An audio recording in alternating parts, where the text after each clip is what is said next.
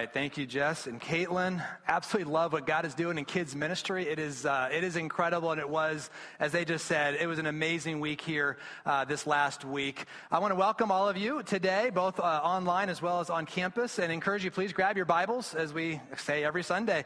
Uh, bring your Bible, whether it's digital or paper version, however you use it. Turn to Acts chapter 6, if you would, please. Acts uh, chapter 6 is where we're at this morning, and uh, we continue on in our sermon series called Impact.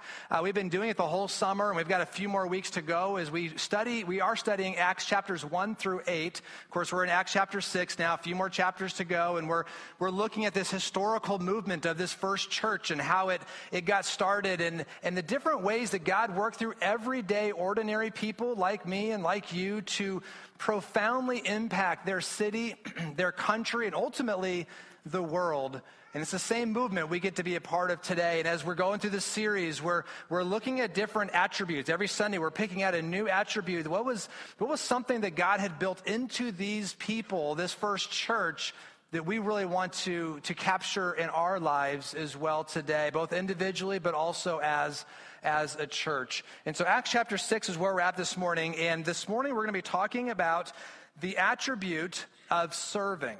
The attribute of serving, which is on the face of it, we all know what we're talking about. We all know what that means, but it is, and let's be honest, this is something that is both countercultural and also can be very challenging to any one of us. Because we live, when we think about serving, we live in this tension, if you will. We live in a world where culture shouts to us, be great by getting all you can. But the Bible whispers, be significant by giving all you can. And this tension lies in all of us.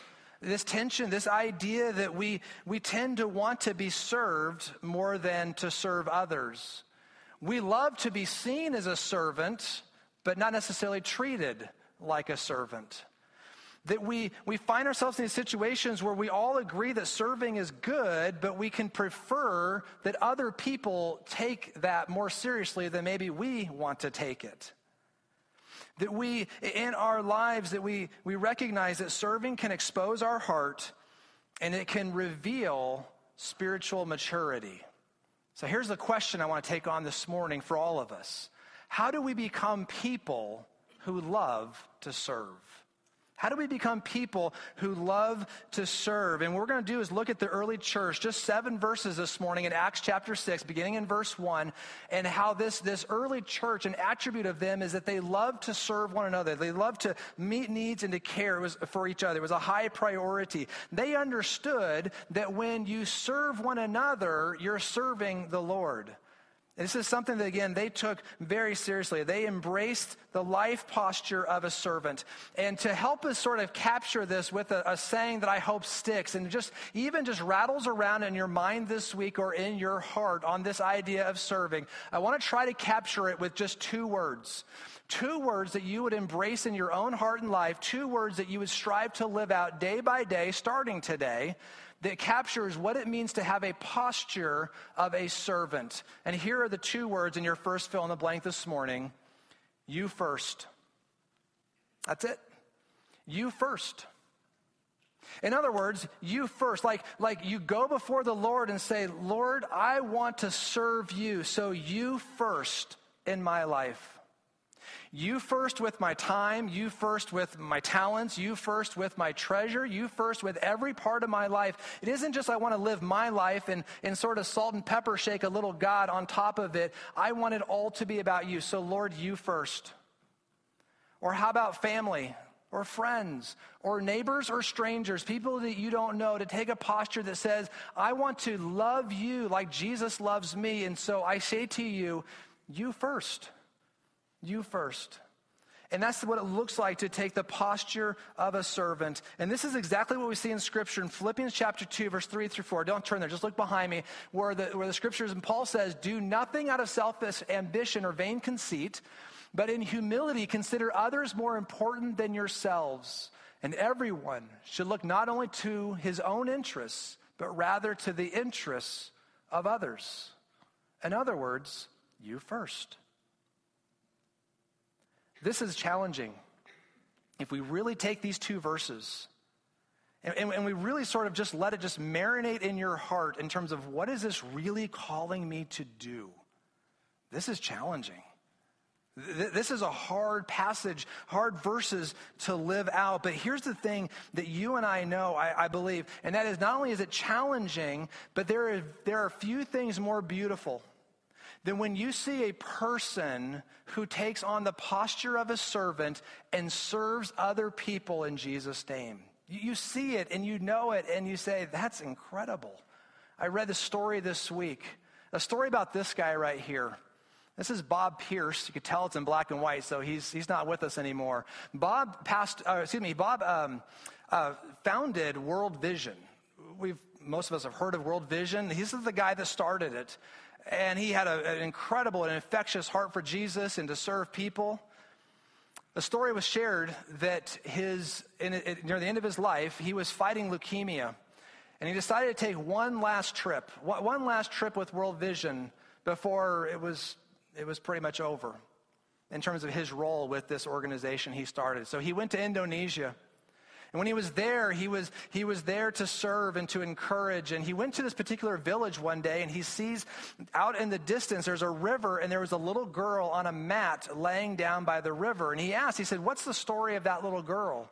And it was told through translators that this little girl has, uh, is sick, that she has cancer and she's dying. And that her desire was to stay down by the river where it was cool. And so he walked down and he, he was there and he sees her and he turns around and Bob was angry inside. He's like, Why isn't she at a clinic? Why aren't you guys doing anything? And they said, There's nothing more to be done. And so Bob gets down and he sits in the mud and he grabs this little girl's hand. And he just held her hand and he began to pray over her. Two people with cancer, two people that were dying. And he's praying over her. And as he does, she begins to talk, and he asks for a translator to say what she's saying, and, and it says she just wants to sleep. She just wants to sleep. Well, Bob had a decision to make. Because, see, in his pocket, and he pulled it out, he had his pills that were his painkillers. The things that would, the, the, the pills that sort of kept him going on this long trip. The pills that he knew that if he didn't have those, it was going to hurt but she wanted to sleep. And so he turned and he gave her, well, not to her, but he gave it to an adult there in charge and said, Would you give these to her so she can sleep?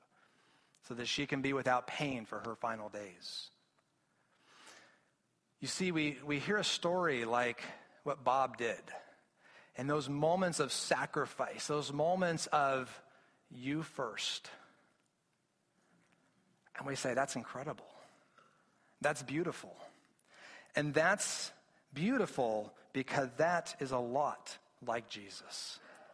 When we look at those moments, that's exactly how Jesus lived. That's exactly who he was and what he did. Look with me on the screen behind this verse, Matthew chapter 20, verse 28, where it says, The Son of Man, Jesus talking about himself, himself did not come to be served, but to serve and to give his life as a ransom for many. See, when you serve other people, when you say you first, to somebody else, you're being a lot like Jesus. This is what we're called to be about. This is who we're called to be and how we're called to live. And so I want to ask again our message for this morning and our challenge this morning how do we become people? How do we become people that say, You first, and I want to live a life where I serve other people?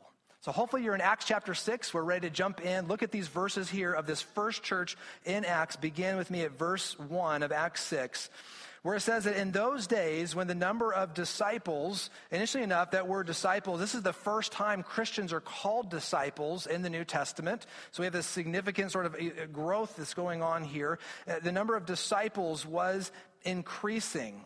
And some estimate that the church at this time is around 20,000 in size. Every chapter you keep reading about more and more people are just are adding to their number. More and more people are coming to Christ. This is a large, large church. And it says that the Grecian Jews among them complained uh, against the Hebraic Jews because their widows were being overlooked in the daily distribution of food. All right, let's pause here real quick. So, what's the scene going on here? You've got this, this large church, massive size of people, people that are coming in from other cities, not only just from Jerusalem, people that are displaced, people that are, are maybe losing jobs because of being a part of the church. And so, the needs were significant in this body of Christ to care for one another, to serve one another.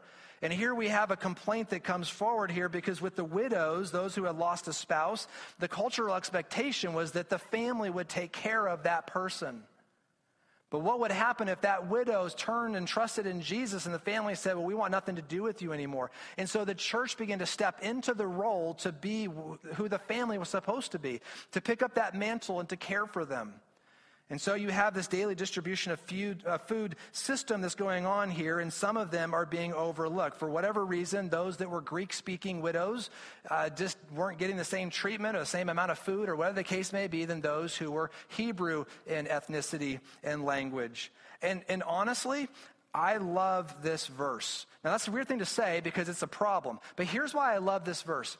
Because if there's ever a picture in your mind that the first church was perfect, that they had everything figured out, that they, you know, everything was just rainbows and skittles and there were no problems in the church. That is absolutely not true. This church had problems like every other church had problems. They had challenges and situations, and here we have a conflict that rises to, to the surface here. And you've heard it said, they say, if you want to be a part of a perfect church, find one with no people in it, and then don't join, right?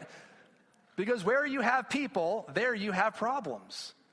There's no such thing as a perfect marriage. There's no such thing as a perfect family. There's no such thing as a perfect church because it's filled with people. It's, it's, it has people in it. But I want to just add a little word to it. If you in your story, and maybe it's fresh right now, you have been hurt by a local church, by your church, the people you love, the places where you've worshiped, whether for a long or a short time. That's real. And that's hard. And that can be very hard to, to, to get through and to get over. But can I this morning tell you thank you? Thank you for not giving up on community. Thank you for not giving up on the church. Thank you for being here, whether in person or watching online. We're not to give up on the bride, even though there are moments and there are times when it's hard. See, here's your next fill in the blank because here's a key to this whole idea here. Is that the church, this first church, it wasn't perfect. There are no perfect churches. It wasn't perfect, but here's what they were they were victorious. They were victorious because as this church was forming and growing and moving and doing ministry, you can step back and you can actually see the evil one beginning to work and try to get in to make a mess of things. We're only at the beginning of chapter six, but we see here already, we see how the evil one got in and began to attack this first church through persecution. And the church kept growing. And then the evil one, Satan, gets in and begins to attack the church through sin in the fellowship. This was the account of Ananias and Sapphira. He begins to get in and to, and to do that, and, and what God begins to do, and how he flipped the tables as the church grew more holy. And now we see a third attack going on, and that is to create division. If there was a way to create division among this group of people in the church and that group of people of the church, then the evil one is victorious. But this is not what we're going to see that will take place here. Look with me at verses 2 through 4. It says So the twelve gathered all the disciples together and said, It would not be right for us to neglect the ministry of the word of God in order to wait on tables. Brothers, choose seven men from among you who are known to be full of the Spirit and wisdom, and we will turn this responsibility over to them, and we'll give our attention to prayer and the ministry of the word. I love this. The leaders of the church, you notice they didn't ignore the problem. They didn't go around and start blaming people about the problem. They pulled the church together. They offered a solution. They, they picked among them seven uh, people that were, uh, this, this criteria uh, is, is a high level, full of the Spirit, full of wisdom. They're going to build the A team here to go and address this needs. And here's why because it's so important, because what they recognize and what we see in Scripture is that the church exists not only to meet uh, spiritual needs, but there's also the dynamic of physical needs, of practical needs that people have, of caregiving for people who are going through challenges. And this is what this team was about to do. This was the example of Jesus. I want to give us uh, just, just, just look on the screen behind me in James and just try to echo this idea from another part of Scripture, this another convicting passage here, where it says, What good is it, my brothers, if a man claims to have faith but has no deeds? Can such faith save him? And he gives this example. He says, Suppose a brother or sister was without clothes and daily food. If one of you says to him, Go, I wish you well, keep warm and well fed, but does nothing about his physical needs, what good is it? Another convicting passage. How many times have you come across a need and you said, Wow, I hope it goes okay for you? Hang in there. I'm sure it'll get better but not step into that place, see a need, meet a need, and jump in and begin to serve. The example here, the need presents, the need in this church, this growing division that's going on. And they stepped right into that place and they say, you know what? The daily distribution of food, we might say here at New Hope, a mobile food pantry, for example, or the caregiving ministry, that's really important. That's really, really important. So we need to step in and we need to help here. And so let's continue on in verse 5 as we see the solution here, the resolution. It says that this proposal pleased the whole group, and they chose Stephen, a man full of faith and of the Holy Spirit. We get to get to know him next, next Sunday. And also Philip, who's an important evangelist. We're going to later on, he's in Acts. Uh, Prochorus, another gentleman here. Uh, tradition tells us that he was John's secretary when the Gospel of John was written, uh, and that he was martyred later on. And then we have others Nicanor, Timon, uh, Parmenas, and Nicholas. That's hard to do. Uh, from Antioch, a convert to Judaism. And so you have this group of men that are chosen. Interestingly enough, by the way, all seven of these names are Greek names. Remember, it was the Greek widows who were being overlooked. And so who was selected? There was seven Greek men to step in and to lead this ministry. Verse 6, as we wrap up this passage, it says, They presented these men to the apostles who prayed and laid their hands on them. This is an act of endorsement and blessing. And so the word of God spread, and the number of disciples in Jerusalem increased rapidly, and a large number, and this is fascinating, a large number of priests. These are, these are Jewish priests that are working in local synagogues around Israel and Jerusalem. A large number of priests also became obedient to the faith. It's a fantastic uh, sort of resolution. They meet the need, the church continues to move forward, people's needs were met, and the Lord worked. So here's what I want to challenge us with this morning I want to challenge us to adopt a you first mindset. And I want to challenge you to think through your life what would that look like? What does that look like in my setting? Adopt a you first mindset and then start serving. And then start serving. And here's what you might find you might find if this is new, that it's hard at first. It's sort of like adopting a new exercise program. At first, it's hard, it kind of hurts, but the more you do it, the more you like it. The more you do it, the more you see God working. The more you do it, it kind of becomes contagious you enjoy it. But it takes a first step. It takes a first willingness to step in and say, I'm going to do this. See, here's your next fill in the blank, an important key to all this. When you serve, you bring God pleasure. You do. When you serve, when you say you first, you bring God pleasure. See, serving is a way to worship we love God as we love other people. And this is what we see over and over. Look with me again behind me, another passage. You don't have to turn there, but Hebrews chapter 6, verse 10.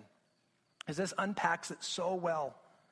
Where it says that God is not unjust, he will not forget your work. See, he sees, he knows, he sees the sacrifice, he sees the way you serve, even if others don't. He will not forget your work and the love you have shown him. How?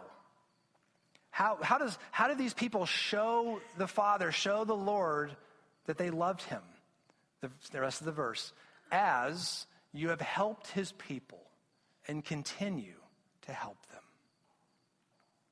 See, as you serve, Another part of Scripture says, as you bring even a cup of cold water in Jesus' name to someone else to encourage, to help, to meet a need, you're doing that unto Him. You're serving Him. Serving is worship. Serving bring God's, brings God pleasure. And here's the best part. Here is the absolute best part. This is not a message that only applies to some. Your next fill in the blank. Everyone can serve. Everyone can serve. You can serve, I can serve, the person sitting next to you right now is able to serve. Everyone has something to give. God has gifted you with gifts, with passions, with abilities, with experiences with opportunities, with relationships. He's, he's planted you and placed you in a specific spot for a specific reason to use you in that setting with those relationships. The relationships you have, I don't have, and the person over here doesn't have and the person watching online, online right now has a different set as well. And so we have these uniquenesses about ourselves that we can, in that place, then be used by Him to serve other people. And maybe though you hear that and it's still like, but I'm still not sure where to serve. I'm still not sure what sort of next step to take. And really, it's just simply this look for needs and then say, you first. Look for needs and then jump in and say, you first. That's what it looks like. And maybe you're here this morning or watching online, and, and, and for you, it's uh, you're in a season of life where you have physical limitations. You can't go do very much, and, and, and just, it's just where you're at. That's okay. You can pray, you can encourage, you can write cards, you can do all kinds of things to bless people. Or maybe, and this probably applies to a lot of us here, maybe it's time restraints. It's the thought of like, I don't have time to do this. I don't have time to add one more thing to my calendar. But here's the beautiful thing about serving is you can do it as you're already going. You can serve the people who are already in your life in your busy. As you're already there going and, and the people around you, family and friends and coworkers, those are all the people then that God could use you to serve. You don't need a title to start serving. You don't need anybody to give you permission to start serving. Jesus already gave it. You have permission. You can go. You can get started right now and do that. We are just to serve, to see needs, to meet needs. And I would add, not simply wait to be served and then reciprocate. See, you first also means you go first. I go first. Take the initiative. Serve even if it's never reciprocated. Serve those who can't reciprocate with you. Be open to what God has for you and watch how He will open doors that are amazing. See, my encouragement is that you and I view serving, even in small ways, as a really big deal. I want you to imagine with me for something. What would our church look like if everyone adopted a you first mindset. Imagine for a moment what your family, whatever your family dynamics are, what would your family look like if your family said, We're committed to growing in this area, we're committed to growing in, in this idea of you first? What would your marriage look like?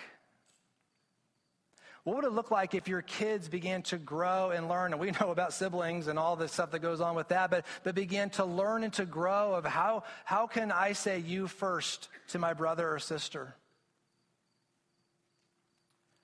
What could God do in your life? Imagine for a moment, what could God do in your life if you, like Jesus, said, My greatest aspiration is not to be great, but to give my life away and to serve.